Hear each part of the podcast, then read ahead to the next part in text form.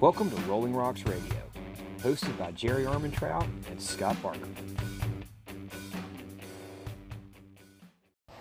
Welcome to Rolling Rocks Radio, the podcast where we drink whiskey, we talk about jiu-jitsu and mixed martial arts, and anything else that we find entertaining. He is Jerry Armentrout, I am Scott Barker, and welcome for episode number 10. 10. Woo! Yeah, good deal. We started this a couple months ago. We've had a really good time, and we've really enjoyed doing this, and we're thankful for everybody who's been listening, and we appreciate you. So we got a special bottle tonight for episode 10. I am a huge fan of Bulleit, both the bourbon and the rye, but I've never had Bulleit 10 years. So tonight we're going to, in honor of episode number 10, we're going to crack open a bottle of Bulleit Bourbon 10-year bourbon. That is awesome. Ooh, that smells good. I have a work colleague who's a former Marine, and he swears by this stuff and says it has gotten him in more trouble in his career than anything else he's ever had. So, being a permanent PFC. Cheers, brother. Cheers.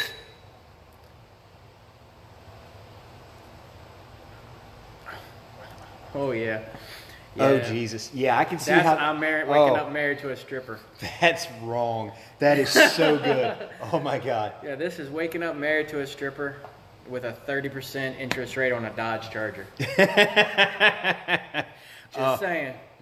Yeah, they must sell the stuff by the case out by the front gate, right by the Dodge dealerships and the Ford Raptor dealers, and the strip clubs. Y'all, see, that's really good. Jeez, you always know when you're near a Marine Corps base, and I think it's also true for the Army, because right at the entrance is pawn shops, strip clubs, and liquor bar. They're in liquor stores or, you know, however they do it in your state. And barbershops. Yeah, the Army bases, all the Army bases that I've been to, is pretty much the same, except there's always the Generator Joes or the G.I. Joes surplus places out by the back gate where they get all the Dermo stuff and sell it. Anyway, God, that's good. That is awesome. That's really good stuff. All right, so we had a couple fights over the weekend. We had Bellator 243. And it's kind of the same story as the last Bellator card. It was 2.5 hours, and they had 4 fights. Yeah. The first 2 were not that great. There was Sabah Hamasi versus Curtis Millender. That one went to a decision. Not a very exciting fight. The second fight was Miles Jury versus Georgi Karahayan. Sorry about that. That one went to a decision as well. Again, it was an okay fight. It just wasn't very exciting. Did Miles Jury fight in the UFC briefly? Yes, he did. I don't remember his record, but yeah, he was in the UFC for a little while. He didn't have a good run, so he got cut and ended up going to Bellator. The third fight was kind of interesting. It was Matt Mitrione versus Tim Johnson. I was shocked by this one. I wanted to watch because I'm a Matt Mitrione fan. I don't know why, but I just I like him. He's a worker. You know, he's a journeyman kind of fighter. He's just that guy who always seems that even if he doesn't win, you can tell he at least put the time in. He had a good training camp and a hard camp. His cardio's normally good. His technique's normally good. Sometimes he just gets outclassed. He came across as kind of a heel on the Ultimate Fighter program, and whether that was an artifact of editing or he's just kind of got that personality, he didn't receive a very warm welcome in the UFC, and he ended up in Bellator. And he's had a mixed record.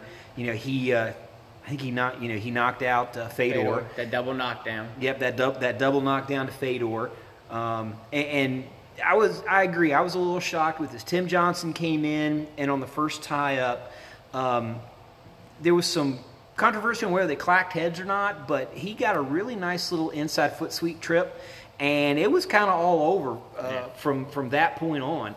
He established top position and ended up getting Mitrione against the cage and pounded him out. Yeah, I watched the read because of storms in our area. I couldn't watch it live. And so I watched the replays of it, and to me it looked like they may have bumped heads, and Mitrione didn't look like he was all there, like that it rattled him a little bit, and he just didn't really put up much defense from then on. I don't know if he expected to be separated, I don't know, but once Tim Johnson started hitting him, he didn't do anything. Tim Johnson was too active on top for there to be a break, yeah. So There could be a situation there where he got a little rattled and his game plan flew out of his head. And, you know, Johnson, you know, had him in top control and in north-south. Mitrione was on his side. And then Mitrione managed to make it to the cage and was trying to kind of wall walk up into standing. And Johnson was just blasting him the entire way up. And finally the ref just called it. So that was kind of a shocking finish to that fight. The main card was Michael Chandler versus Benson Henderson. The trilogy. I was excited to see this fight. I like Michael Chandler. I think he's one of the more exciting fighters on the Bellator roster, and Benson Henderson is always a good performer. And it was a round one knockout for Michael Chandler off the left straight. It did not last very long. Michael Chandler, that was the first person to stop Ben Henderson in like 6 years. Yeah. Ben had been on a heck of a tear. And I think a 3-fight win streak. Yeah, 3-fight win streak, and Michael Chandler knocked him out in the first round. Again, with this fight, I actually expected it to go 3 or 4 rounds. I didn't expect to be over that quick, and I actually figured it would come down to a submission, not a knockout. I figured they would, because both are great grapplers, both are good on the mat, both have submission skills, and I figured they would. Someone would end up shooting because they're going to be piecing each other up pretty good, and they would either, you know, be one of those where they're in a clinch and get a takedown, and then I figured it'd be a submission late third round, fourth round, or even go the full 5. I did not expect Chandler just to bulldog him and just put Henderson out that quick. And Jerry brought up an interesting discussion point before we started the cast tonight. That was Michael Chandler's last fight on his Bellator contract. So the question is now, what happens to Michael Chandler? You know, does he go free agent and try to step up to the UFC, or does Bellator ply him with enough funds to keep him there? For the Bellator organization, I hope they make a strong play to keep him in the roster. I want to like Bellator. I watch all their fights. They have some good talent. Their cards just are not as compelling as the UFC cards, and I can't put my finger on exactly why. Their matchmaking isn't that good. Whoever their matchmaker is, all right. This is why this is my personal opinion. UFC gives us the fights we want to see most of the time, no matter the ranking or who's next in line. A lot of times, the UFC will give us the fight we want. Bellator, they play by the ranking. You're not, you know, the guy number 10 is not leapfrogging everybody else to get a title shot just because he can talk shit.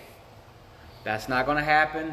They predominantly fight by their rankings, by the setup. And the matchmaker is very, very legit. Does that make for good fights? Yes. Is it compelling as a UFC? No, because sometimes you want to see the shit talker at number 15 fight the guy at number 3, even though you know the kid at rank 15 or 20 is probably gonna get hit, you know, knocked out and get taken to school, but you want to see it because of all the shit talk. Bellator, they just say, nope, you're next. This is how it's gonna go. Well, the other thing is their stable of fighters is smaller than the UFC. Well, they're top. They have a lot of up and coming talent. Bellator has a lot in 5 years. I think Bellator will have some heavy divisions, but right now the UFC, you have to fight your way through all these organizations and all these, almost like the minor leagues, to get to the UFC. Bellator, sometimes Scott Coker will take a chance on you. He'll see you at your first amateur fight and say, you know what, you got style, I like you, come on. And they'll work that fighter up. Yeah, and what that leads to is the fights that people really want to see, or the fighters that people really want to see, because they have to have time between their fights. Those fights with exciting or large draw fighters are spaced out longer than they are for the UFC. So you see some of the cards like we had 2 weeks ago, where there really wasn't anything compelling on the card at all. You know, we got Matt Mitrione this card, and we got, you know, Michael Chandler and Benson Henderson this card. We're gonna get Roy Nelson soon, and we're gonna get Bader versus Fedor's protege. Yeah, defending one of his two titles. Yeah, defending one of his two titles. But you know, it's not like the UFC where every card we get Bader, or we get Michael Venom Page, or we get there are cards where, like Jerry said, we're working through, you know, what are the rankings in Bellator, you know, how do the brackets stack up? Yep. And that, I think that answers my question earlier is, you know, why are they not quite as compelling as UFC? And it's just because, you know, they're working through their rankings and a smaller stable of very popular fighters. Yep. So Bellator has some decent fights. Personally, Bellator, the best Bellator shows that I've seen are when they mix the cage and the kickboxing ring. Yes. When they go back and forth, that's some of the best ones they've ever done, because you're interested, because they keep one fight after another. You don't really, you know, and even for most, you know, people who don't know anything about kickboxing, legit, just straight up kickboxing, it is, they bring in some Glory fighters, and these are some top level guys, and those fights are phenomenal. And just the spectacle of watching them raise and lower the ring portion of it within the cage to make that swap, because they're swapping between the Bellator cage and a sanctioned boxing ring multiple times a night. Yep. And that, from a technical standpoint, that's really cool. Yeah. I think the last one they did, they just had two separate ramps. They had the octagon on one side, and then the ring. Trademark on the other. Infringement. It's not the octagon. Yep. The cage on one side, and then the squared circle on the other. Yeah. And they would you would just go down either ramp, so the fans could just turn either way to watch. And Glory has, anybody who's been interested in kickboxing, watch Glory. Glory's great. Got some high-level guys. There's no grappling, but if all you want to see is striking, watch Glory, because that's what you get. Glory is great, and if you can find, you used to be able to get Lion Fight. Lion Fight is now on Fight Pass. You have to buy a Fight Pass for $9.99 a month from the UFC. You used to be able to get it for free on Access. Yeah, now TV. It's. I do believe UFC now has the rights. Okay. Yeah, I know. You used to be able to Access TV. You still show a lot of stuff. Yeah, they're still showing King of the Cage reruns. King of the Cage. They're on that and MAP TV. Yeah. Yep. We're just getting off on a tangent. Yeah, we just went off on a tangent. So. Anyway, so that was Bellator. Again, not that great of a card, but it's fights, and I will continue to support Bellator because I think their competition with the UFC is good for both organizations. I'm happy that guys have a place to go if they can't stay at the UFC, or if they don't want to stay with the UFC. You know, there's still one out. You know, you still got one championship, and They've got a couple guys from both Bellator and UFC. You still got Professional Fighter League, PFL, that took this year off because of Corona. But that's where Rory McDonald. Yeah, that's where he's going. He left Bellator. He left the UFC to go to Bellator, and now he's leaving Bellator to go to PFL next year. That might be interesting. The Red King could be a problem. I think he's going to be a problem, and I love the PFL, the concept that they've got with the $1 million sweepstakes at the end of the year for each of the weight classes. Yeah. I think that's brilliant. That comes back to my... I want to see a tournament, concept. It's still not all in one night, but it's close enough. Yeah. All right. So then UFC had Las Vegas 5, I do believe it was. For the most part, it was nothing that I was super excited about. They had a handful of fights. Most of pretty much the entire prelim was guys I've never really seen fight. A couple of the fights were good. Most of them went to, someone went to decision. So there were a couple of knockouts. But Tim Means was in the main event for the prelims. He got a 3-round decision. It really wasn't all that compelling. Now the main card, you had Dariush, who I talked about last week, against Scott Holtzman, and Dariush come out and just lit Holtzman up from the word go, and then knocked him out with a spinning back fist. Perfect spinning back fist. Then the only other two fights that were really, to me, all that spectacular or even worth mentioning. Chris Weidman came back. He was 4 out. He lost 4 out of 5. This was probably his, last hurrah if he didn't win, and he had an ugly, ugly fight. But he managed to get the decision. He won all 3 rounds for all 3 judges. He controlled the fight, but it was a sloppy, ugly, ugly fight. And then the main event, which I did talk a lot about when I was solo and drinking. Sipping separately. Yep. Solo and sloshed. Derek Lewis and Alexei Oleinik. And as far as I remember, I said I picked Oleinik to win. I was impressed with Derek Lewis, the Black Beast. He used basic blue belt jiu-jitsu, and as he said himself, I'm the baddest blue belt in Texas. He used basic blue belt fundamentals to keep a much better, world-class Russian champion wrestler off of him, enough to use his striking to get the knockout.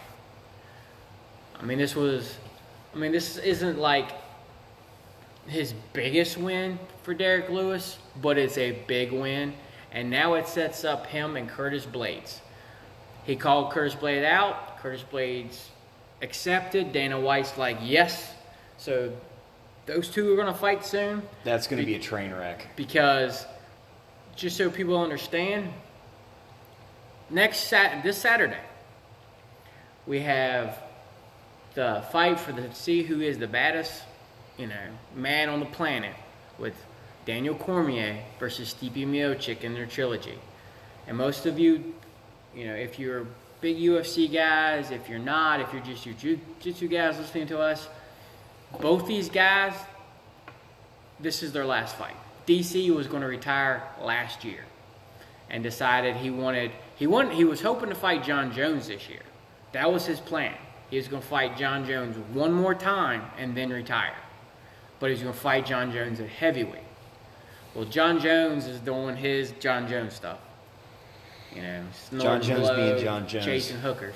Just saying. Please don't hit me. Love you, John. So that didn't happen. So his only other loss besides John Jones is Stipe Miocic. Stipe was, from all practical purposes, he kind of retired after winning the title back from Daniel Cormier. He had to have surgery. He took a long time out. The UFC was like, dude, are you going to fight or not? You have the title. We got to know so we know what to do.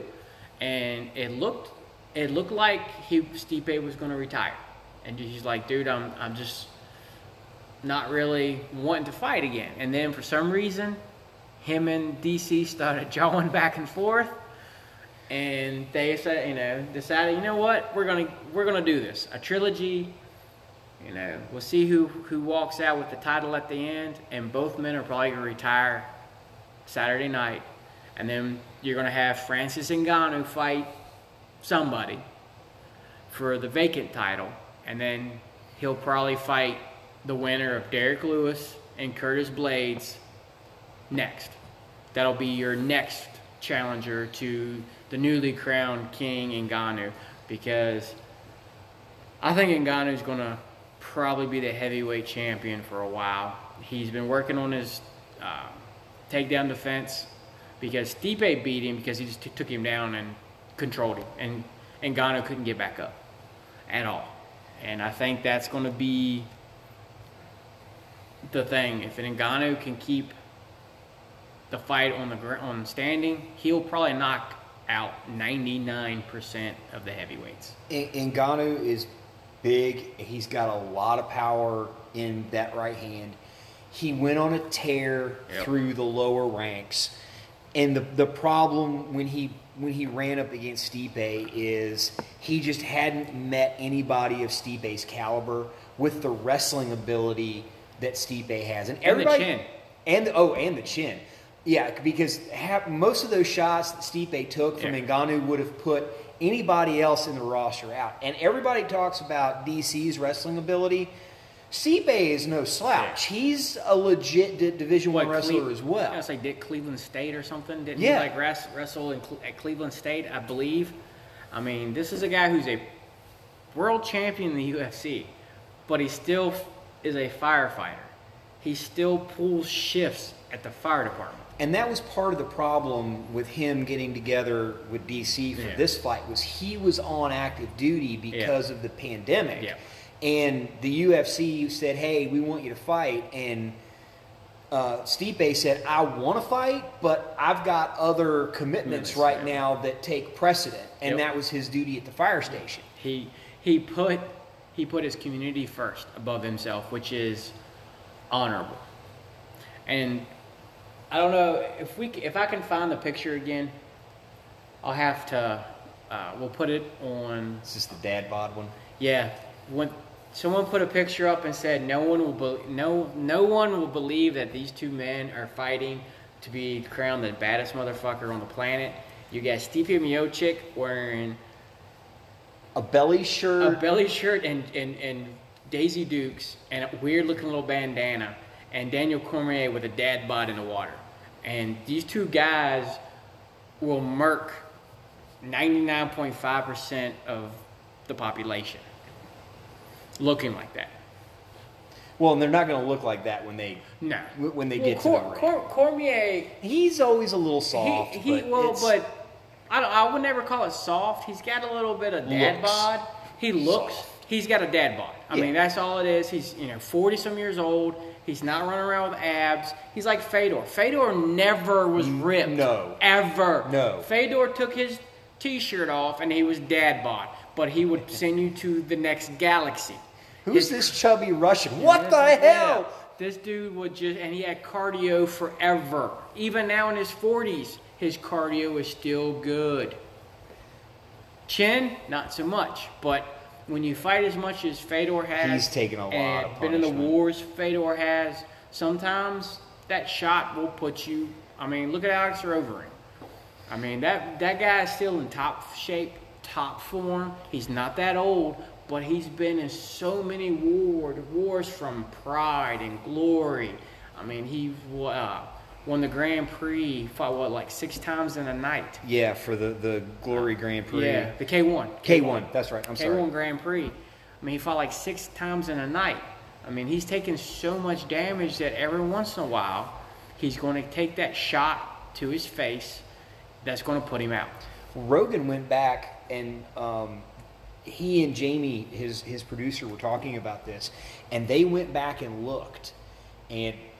Overeem has more combined knockout losses across mixed martial arts and kickboxing than anyone else. And I think he had been knocked out 17 times. And these are brutal knockouts. Yeah, these are real knockouts. This isn't a referee stoppage.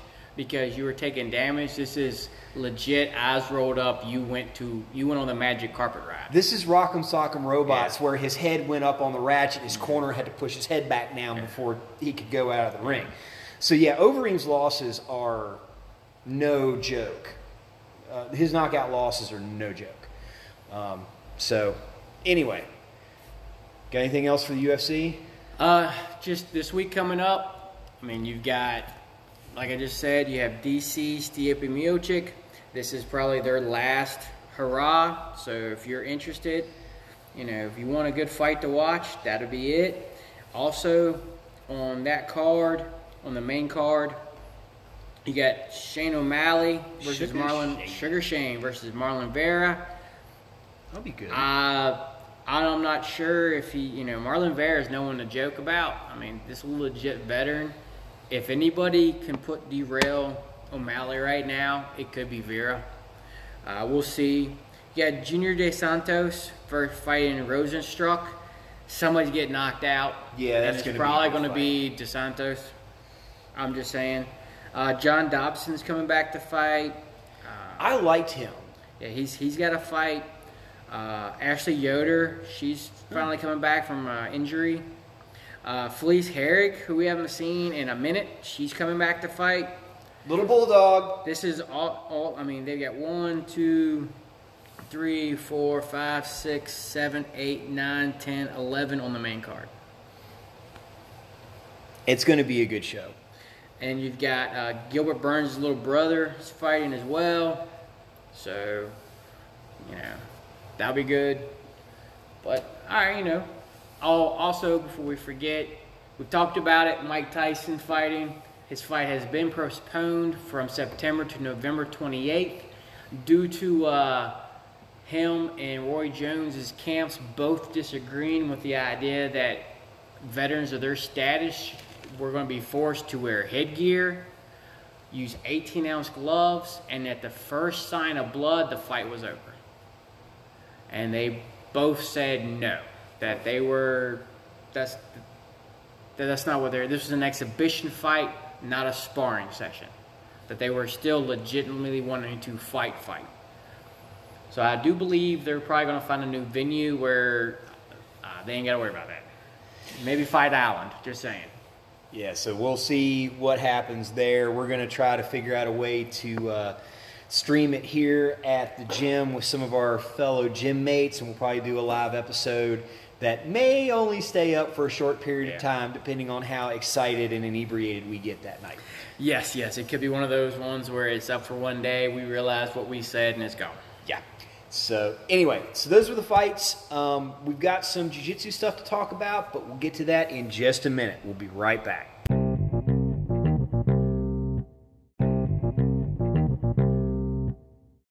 And we're back. Okay, so on the Sipping Separately show last week, Jerry brought up a good point about the differences between training hurt and training injured.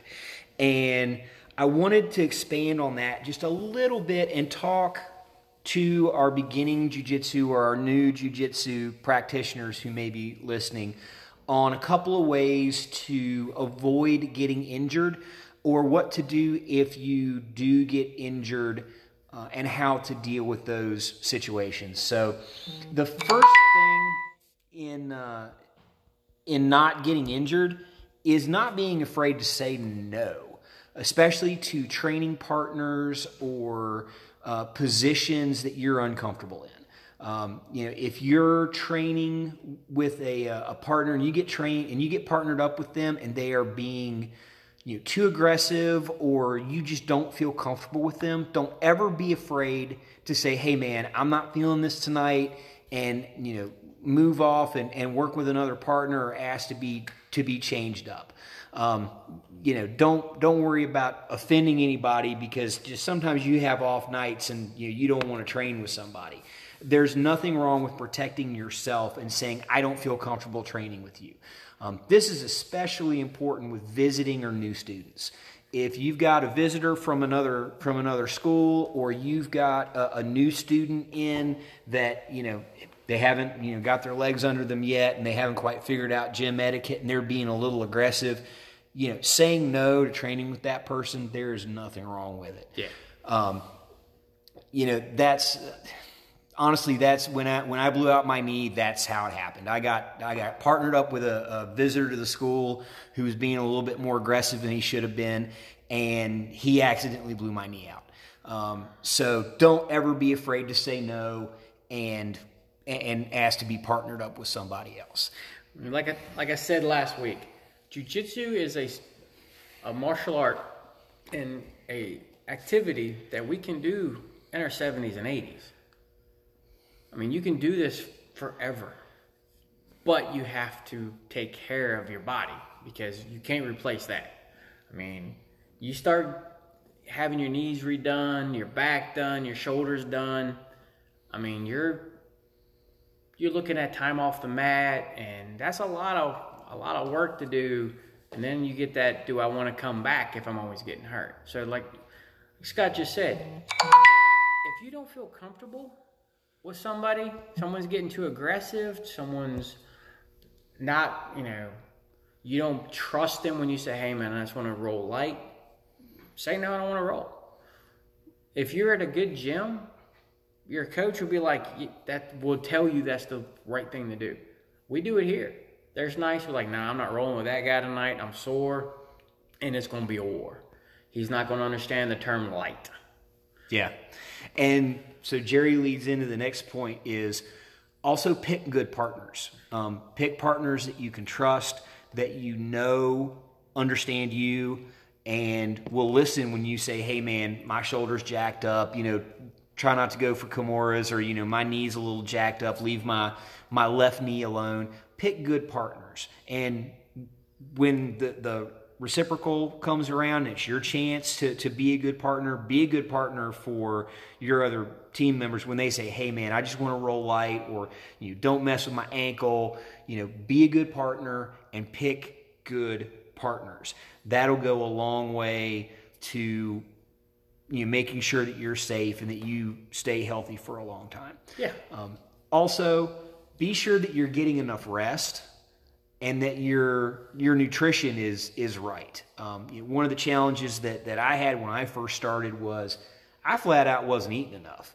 You know, I was putting in, you know, 3 classes a week, and I was working full time, and I just wasn't eating enough. My nutrition was not where it needed to be, and I was dragging in here and gassing out halfway through rolling at the end of class, and I was just done.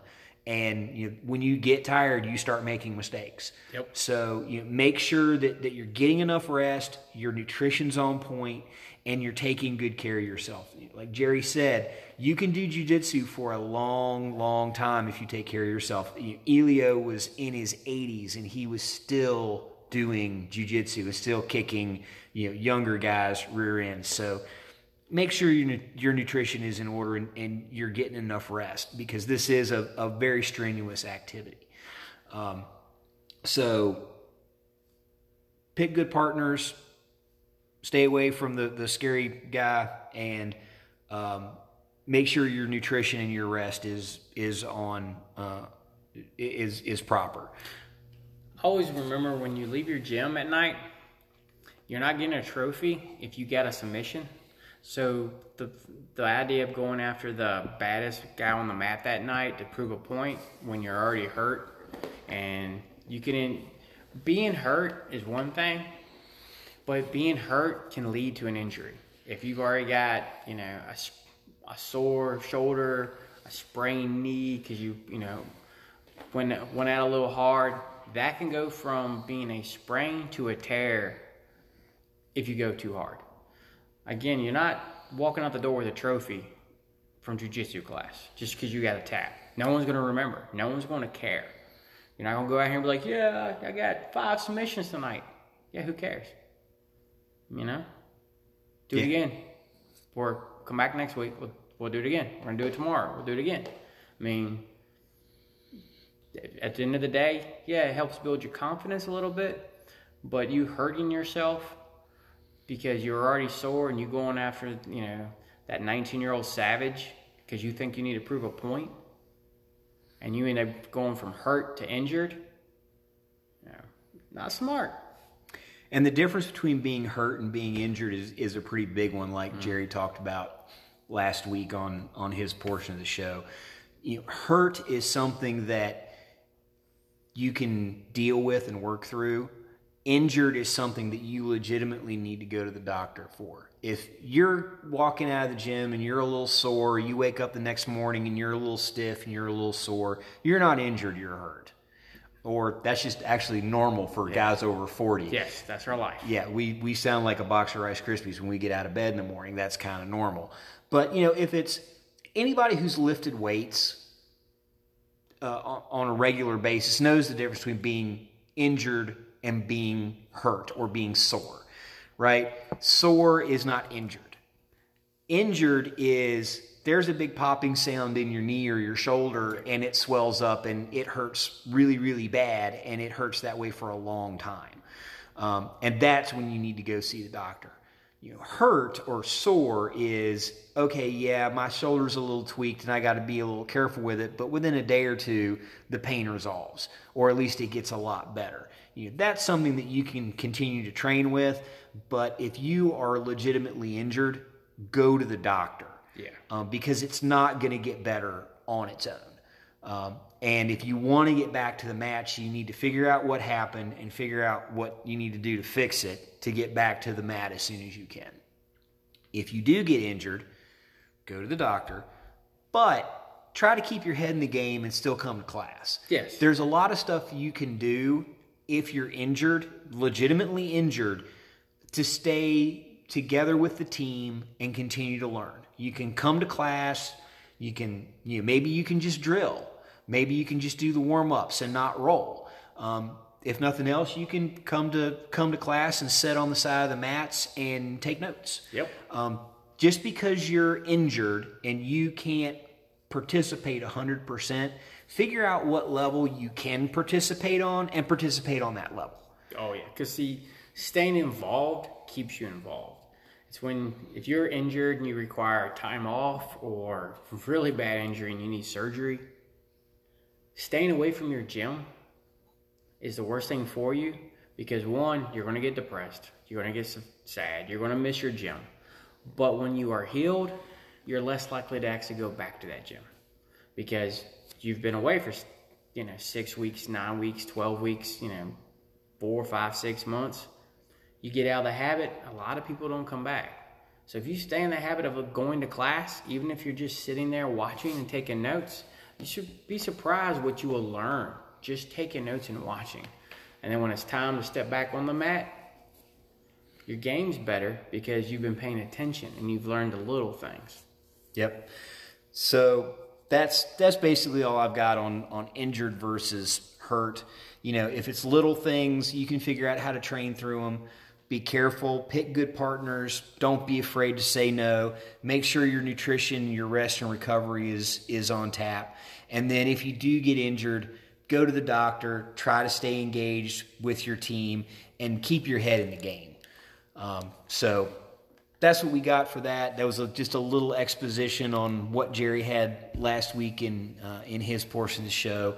So Jerry's got something for us this evening that he wants to talk about that I think is going to be a really good topic of discussion. So Jerry, what do you have for the family tonight? Well, and this goes right off what Scott was just talking about getting rest, your nutrition, being present. You know, I want to talk about self-discipline and personal motivation because all of us, me included, this is as much about me personally as it is about anybody listening or Scott. Self-discipline and personal motivation is one of the hardest things to contend with. Self-discipline, that getting up in the morning for that workout before you go to work, that eating right, not grabbing that Pop-Tart in the morning, instead, you know, eating healthy. Trying to get something good, eating a good lunch instead of eating a cheeseburger from McDonald's or any place else. Getting your exercise in, trying to get at least 6 hours of sleep. I mean, people say, you always hear the doctor saying 8 or 9. 6. If you can get 6 good hours, most doctors say, yes, 6 is what most adults need to function. I mean, there's guys out there that get all, 4 hours, 5 hours are good to go. If I can get a good 5 hours, I normally function pretty well the next day, but 6 hours, I'm good to go. But it's hard to be self-disciplined. I mean, this past weekend at my house, it was hard for me not to, when I had to stop at the store for my wife, not to get that beer. I looked and had to talk myself out of buying beer, because beer, even though I enjoy it, right now, because of the fact that we don't roll in here and our classes aren't as strenuous as they used to be, I don't need those added calories. And beer, my friends, that's a lot of calories. Even if you get the low carb, low calorie stuff, that's still 100 calories or more a bottle. And it don't take much to get way over what you're supposed to have every day. And typically if you're drinking them beers, you're eating potato chips and other things, and that's a whole nother problem. But I found my discipline. Instead of buying the beer, I bought low calorie, no sugar added orange juice. No, it's not the same thing, but it's healthy. And I was proud of myself because I didn't buy the beer. I didn't buy the soda. Sodas are not our friend.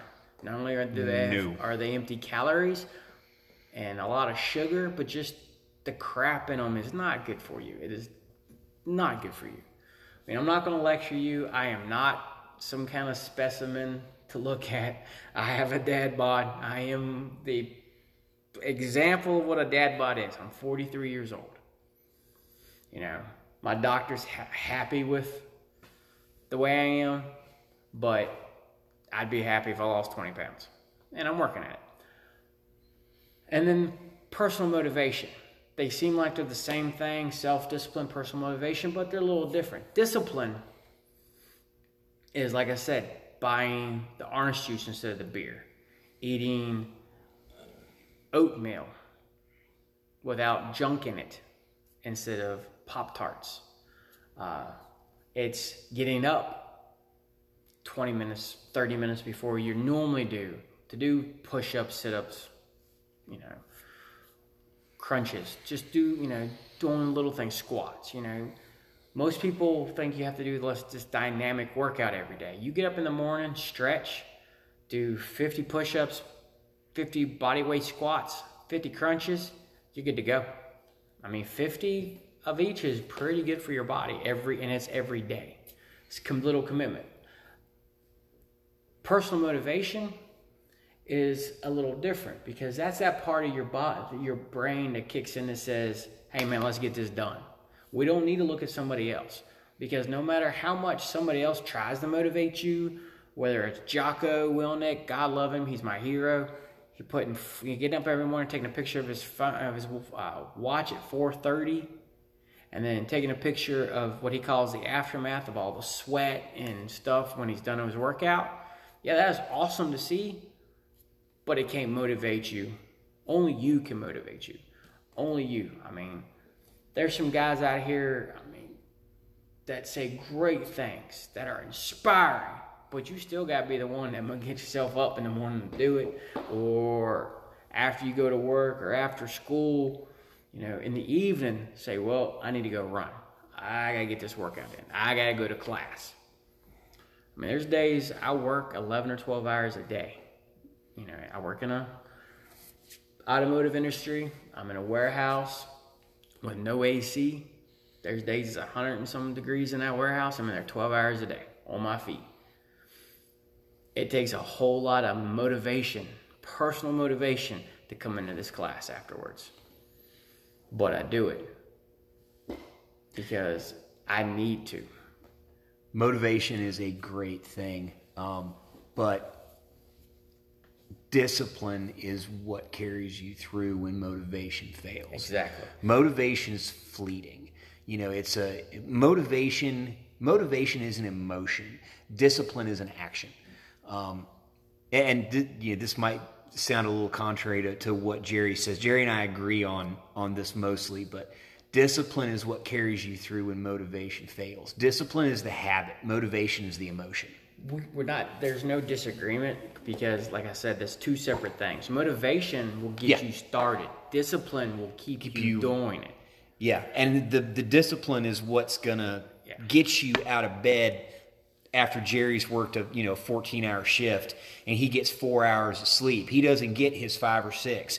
He gets that 3.5 or 4, but he still gets out of bed and does his workout and comes to class. That's where discipline comes in. So you got to have both. Yes.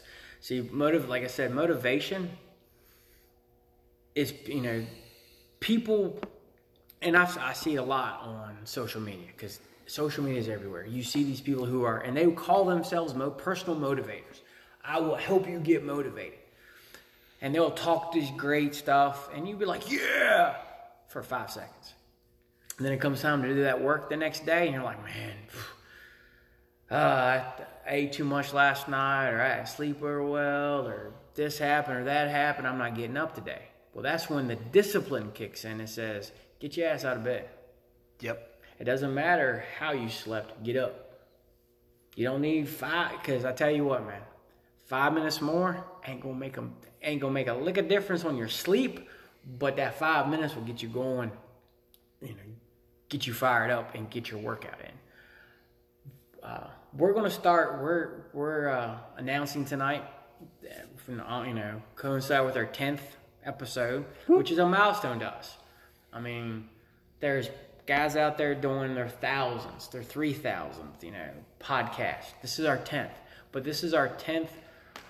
Podcast where we're doing this out of the love of what we're talking about, out of our commitment as brothers to want to help other people follow the path into jiu-jitsu.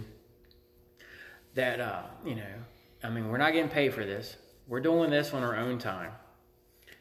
We're not we're taking time out after class when we could be home with our families to do this because we love the jiu-jitsu. We love the mixed martial arts world. We're brothers from a different mother, and we're down to be together anyway. So drink a little whiskey, talking to you people is great. And it's an honor. So truly, in honor of our 10th episode, we're gonna go ahead and launch our social media pages probably the next day or two. Be same as the podcast. I hope no one has stolen it yet. But it's Scott will link it to once we get it up and running. He'll link it to. I'll put it in the show notes. Yep. So you can find it. We will shout it out when we post this out to our personal social media, and I bring it up not only because we're launching it, but I'm gonna start mentioning every morning when I get up and I do my workout. That, hey, I'm up and I'm at it. Not to try to motivate you, not to say, hey, man, if I'm doing it, you should do it. But to show you that I'm a man of what I say. That if I'm sitting here saying, motivate yourself and then find your personal discipline, because that's what I'm doing. Maybe it'll help somebody. Be like, man, if Jerry can do it, I can do it. Because I'm not some athletic, guy. I'm not the most talented, but I work hard. I will outwork most people. We get young guys that come and visit class all the time. Back in the days when we could roll, many a young man found out that these gray hairs. I don't quit, and I would gas them out, and they'd be exhausted. They roll one time, go home. I mean, we used to laugh. Some of the purple belts and us blue belts and stuff, we would be laughing at the end of the night closer to 9 o'clock because all that would be left is the older guys. And Liz. Yeah, don't leave her out. Liz was always rolling with us. I mean, so shout out to Liz, blue belt herself, member of the Blue Belt Mafia. Blue Belt Mafia. But it was funny because all these younger cats would roll once, maybe twice, they're out the door. And us older guys, we'd be rolling 5, 6, 7, 8, 9, 10 times. And then we would do an advanced class for another hour. We would do more stuff. So, but maybe if you see, hey, you know, he's getting up early and getting after it, maybe I can too, and I can adjust. And then you'll find your own reason to be motivated, because I have my own reasons. And find your discipline. When I joined the Marine Corps many, many moons ago, I was in 3rd Battalion, Parris Isle. Our motto is spirit and discipline. Nice. Drill instructor used to tell us that we might not be smart, but we were going to be strong. And they meant it. We did a whole lot of working out, I tell you what. Did a whole lot of push-ups and a whole lot of mountain climbers. But that instilled way back then, when I was 18 years old, a discipline that I admit I have lost. And then I have to find it back, and it's hard. The struggle's real. We talked about it early on the podcast, in the early first few episodes, about how hard it was with the coronavirus. And the fact that I want to drink and binge. I mean, Scott talked about his personal things too. Man, I was eating junk, drinking, and I wasn't working out. And I put weight on, and I got lazy. I was still working, but I really wasn't doing anything else. And then I found my personal discipline, and I'm back at it. This, you know, Sunday, I had a bunch of stuff to do around my house. I had stuff to do, you know, elsewhere. I had errands to run, but I still found time to do a 5-mile run. Even though it was 90 degrees and my wife thought I was crazy, got a 5-mile run in because I needed it. And it was easy. You know, once you get started, The Rock, you know, everybody knows who The Rock is. He has probably, it sounds simple, but some of the best advice about, you know, to people about getting back into working out, because he's a big weightlifter. I mean, the guy's all, you know, physique is phenomenal. I mean, the dude is jacked. I mean, the dude is phenomenal. I mean, he's in his 40s too. I mean, but he's phenomenal shape. And people asked him about taking a layoff and getting back, and literally, the best advice he gave was, it all starts with the first rep. Once you get the first one in, it comes back to you. And that's, you know, so we're talking about discipline. If you already have an inner foundation of discipline, finding that fire again, finding that spark, will reignite your discipline.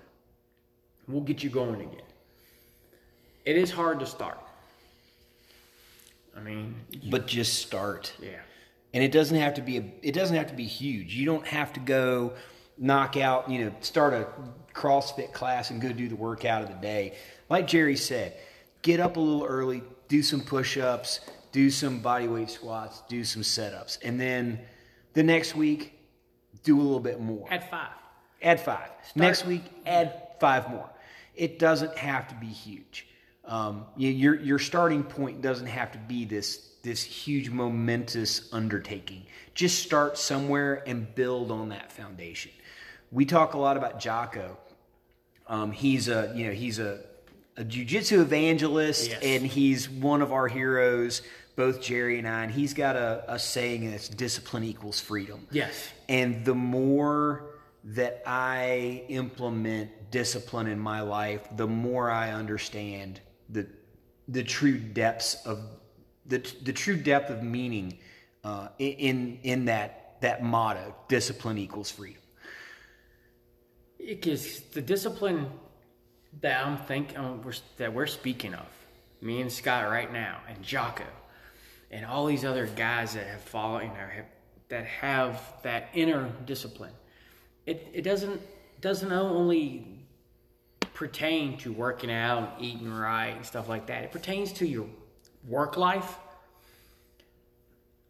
My personal discipline, and now that I'm, you know, into jiu-jitsu going on 4 years and everything else, my work life is better because I can handle the stress of day-to-day chaos and for the most part, let it roll off my back because I have that personal discipline to know that this does not shape me. I also have the discipline enough to know when I walk out the door at my job, I don't take my job with me beyond that. And the point of what I'm saying is I don't take it home with me. I don't take the stress home with me, because stress from work, from school, it can kill your inner fire, man. It can kill you. It can kill your relationships because you take that stuff home. Yeah. Discipline in your everything will teach you a path and a way to not let it affect you. Didn't sound real good. I'm not, an English major. I'm like Jocko. God love him. I mean, the dude went to college to be an English major. I mean, the guy waxes on poetically about Shakespeare, and he's a retired Navy SEAL, legit, badass. But he is very educated. He's very, very well spoken. He says this stuff better than I do. Well, and the thing you just mentioned about not taking stress home from work—that's another benefit of jiu-jitsu. Yes, right. I mean, we talked about it on the first or the second episode, where if you can find something for yourself that is an outlet, it'll make you better in other aspects of your life. And that's one of the benefits of jiu-jitsu is it's somewhere. And I, like Jerry, I've got a pretty stressful job that keeps me up all hours of the night, and it always seems to follow me around. Yep. But when I come to jiu-jitsu, that is an hour and a half to 2.5 hours a couple times a week that I can legitimately turn my brain off of work and concentrate on something else that I love and I enjoy. And for those, that hour and a half to 2.5 hours, I am not thinking about work. I am not worrying about what's going on at home. I am doing something that I love, and my brain is completely focused on that. And that is the most refreshing thing in the world. Yes. And I don't know if anybody else... I don't know. I'm sure there are other hobbies or sports that you can... that can give you that sensation of totally losing yourself in it for a period of time. But I haven't found it besides jiu-jitsu. I've got other hobbies, even just doing chores around the house, cleaning the house, cleaning the barn. My brain is still spinning in the background, right? I'm thinking about other things while I'm doing that hobby. Yes. I can't think about anything else other than jiu-jitsu when I'm doing jiu-jitsu, because if I think of something else... Jerry's choking my ass out. Yeah, if you let your mind wander when you're on the mats, you're going to be tapping really fast, or you're taking a magic carpet ride. Yep. And you're going to wake up with us holding your feet up above your head saying, "Hey man, you all right? You good? You good, brother? Sorry about that. You didn't tap." Yeah. So discipline, motivation is what gets you started. Discipline is what keeps you going through the rough times. But you need that. That's why I brought them both up together, because you do need to personally motivate yourself to get going, to build up that discipline, because saying I have discipline is not going to get you started. It takes a spark or something. It takes a reason. We all have a personal reasons. We all have our inner turmoils or inner demons that say, man, this is what I need to do. And I tell you what, there's nothing like jiu-jitsu. There's nothing like a good workout, but there's nothing like jiu-jitsu to exercise some of them demons, man. Because not only will it build confidence, but it's refreshing. Your brain leaves all the stress at the door. You come in with, your tribe. You get your, ass on the mat, and you get it done. And then you're laughing and you're happy when you leave. The best nights I sleep were after a hard class. When we were preparing for our blue belts, those were some of my best night's sleep, because I would leave here at like 10 o'clock. We would start at 6. We would do a class, we would roll, we'd do an advanced class, and then we would go over the blue belt test. Yep. And we would leave here at 10 o'clock. I'd go home, get a shower, sleep for 3 or 4 hours, and I'd wake up happy. because I put the work in for a reason and I slept soundly. I think that'd be a good episode for us to do in the future. Is an episode on a tester's perspective on getting ready for a test, and then the corresponding Uki's perspective. Yes. The different responsibilities of what an Uki's responsibility is, and then what the tester's responsibility is, yes, and how those two work together. I think that would be a good episode. And we should also start a tradition that if you're testing and you have a really good Uki, you should give him a gift. I agree with that 100%. Gifts are good. Gifts are awesome. Especially, I gave my Uki a really nice bottle of whiskey. Yes, you did. And it disappeared very quickly. Because I take care of my Ukis because he took care of me and made me famous. Cheers. Cheers. So, you got anything else, Jerry, on discipline? Like I said, discipline is a hard thing. I thought I had discipline until I joined the Marine Corps. And I found it really quickly, I had none. I wrestled.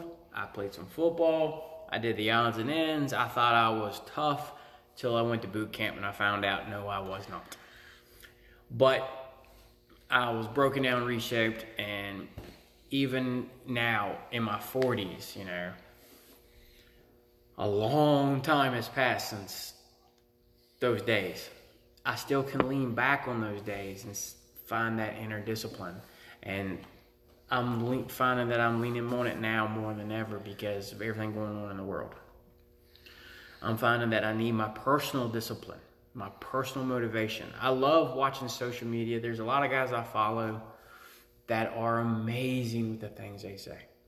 And yeah, it gives me a spark, but I still got to have the fuel to get that fire burning.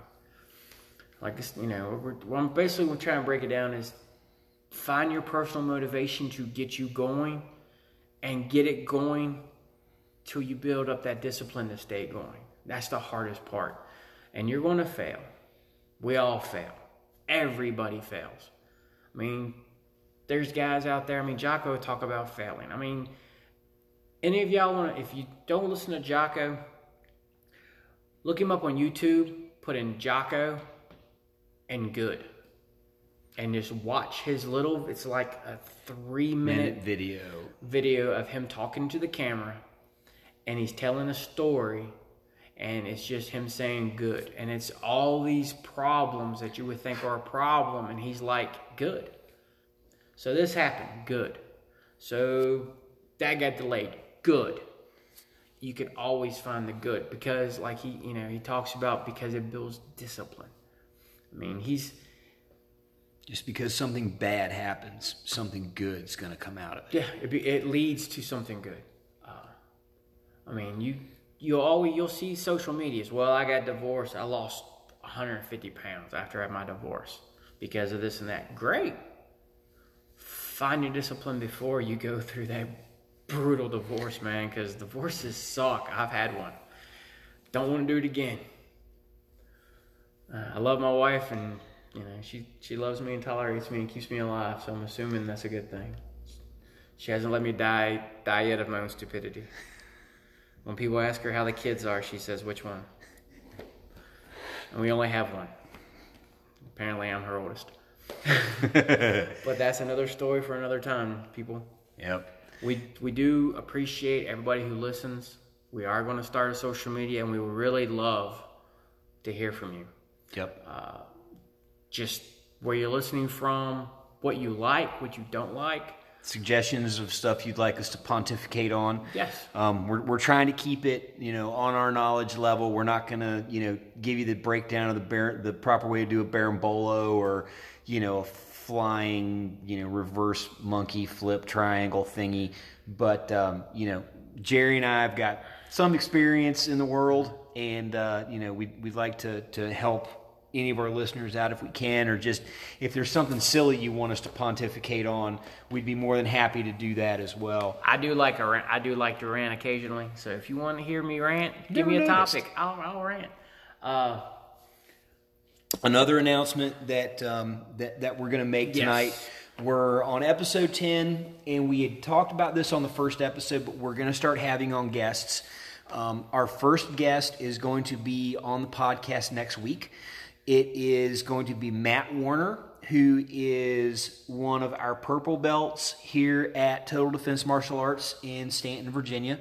He is one of our coaches. He's our main kids coach. He was one of my first training partners. Mine too. When, Jerry and I both are our first training partner when we started jiu-jitsu here at Total Defense Martial Arts in Stanton.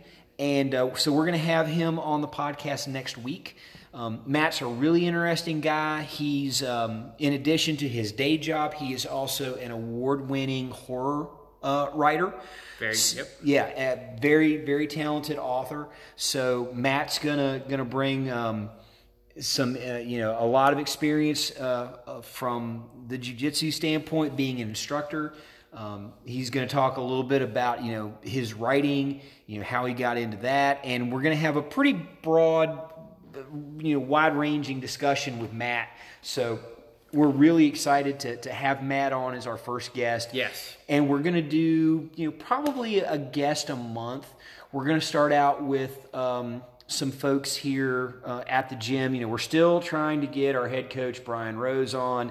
He's a little camera/microphone shy, but we're going to continue to ply him with various threats, bribes, treats, try to get him on.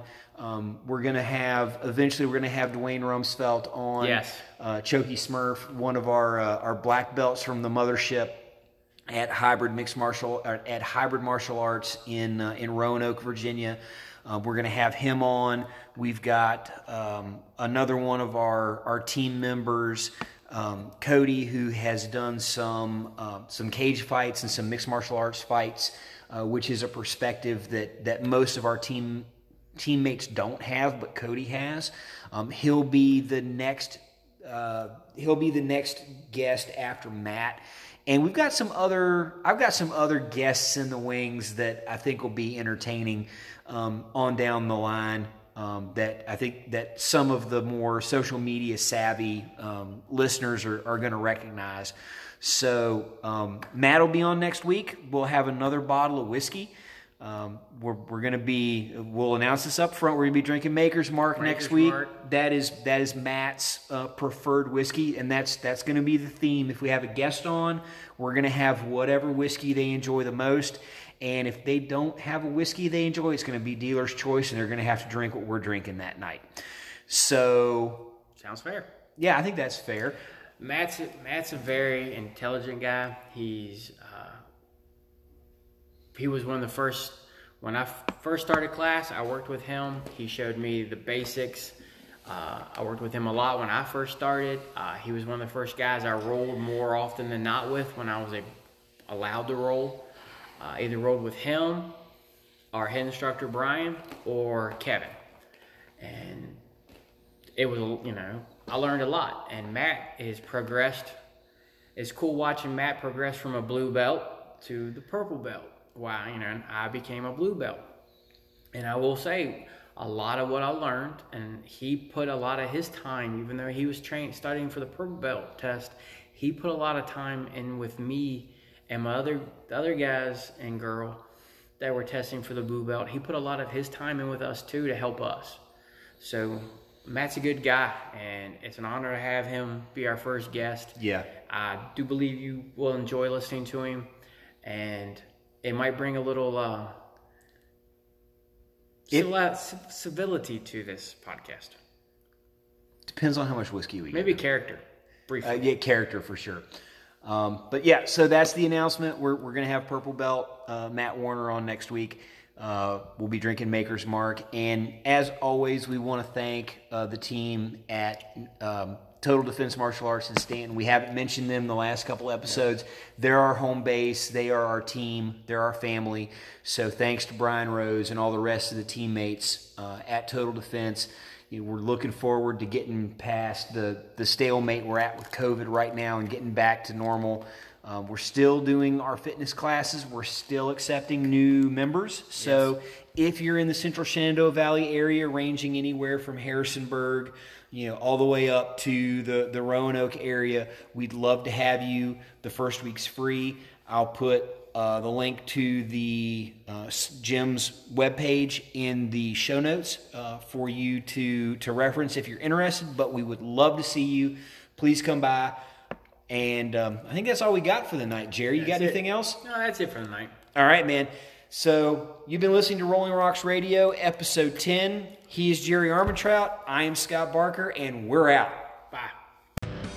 The music from tonight's episode was But I Am Shafts of Light by Maya from their album Wailing Village.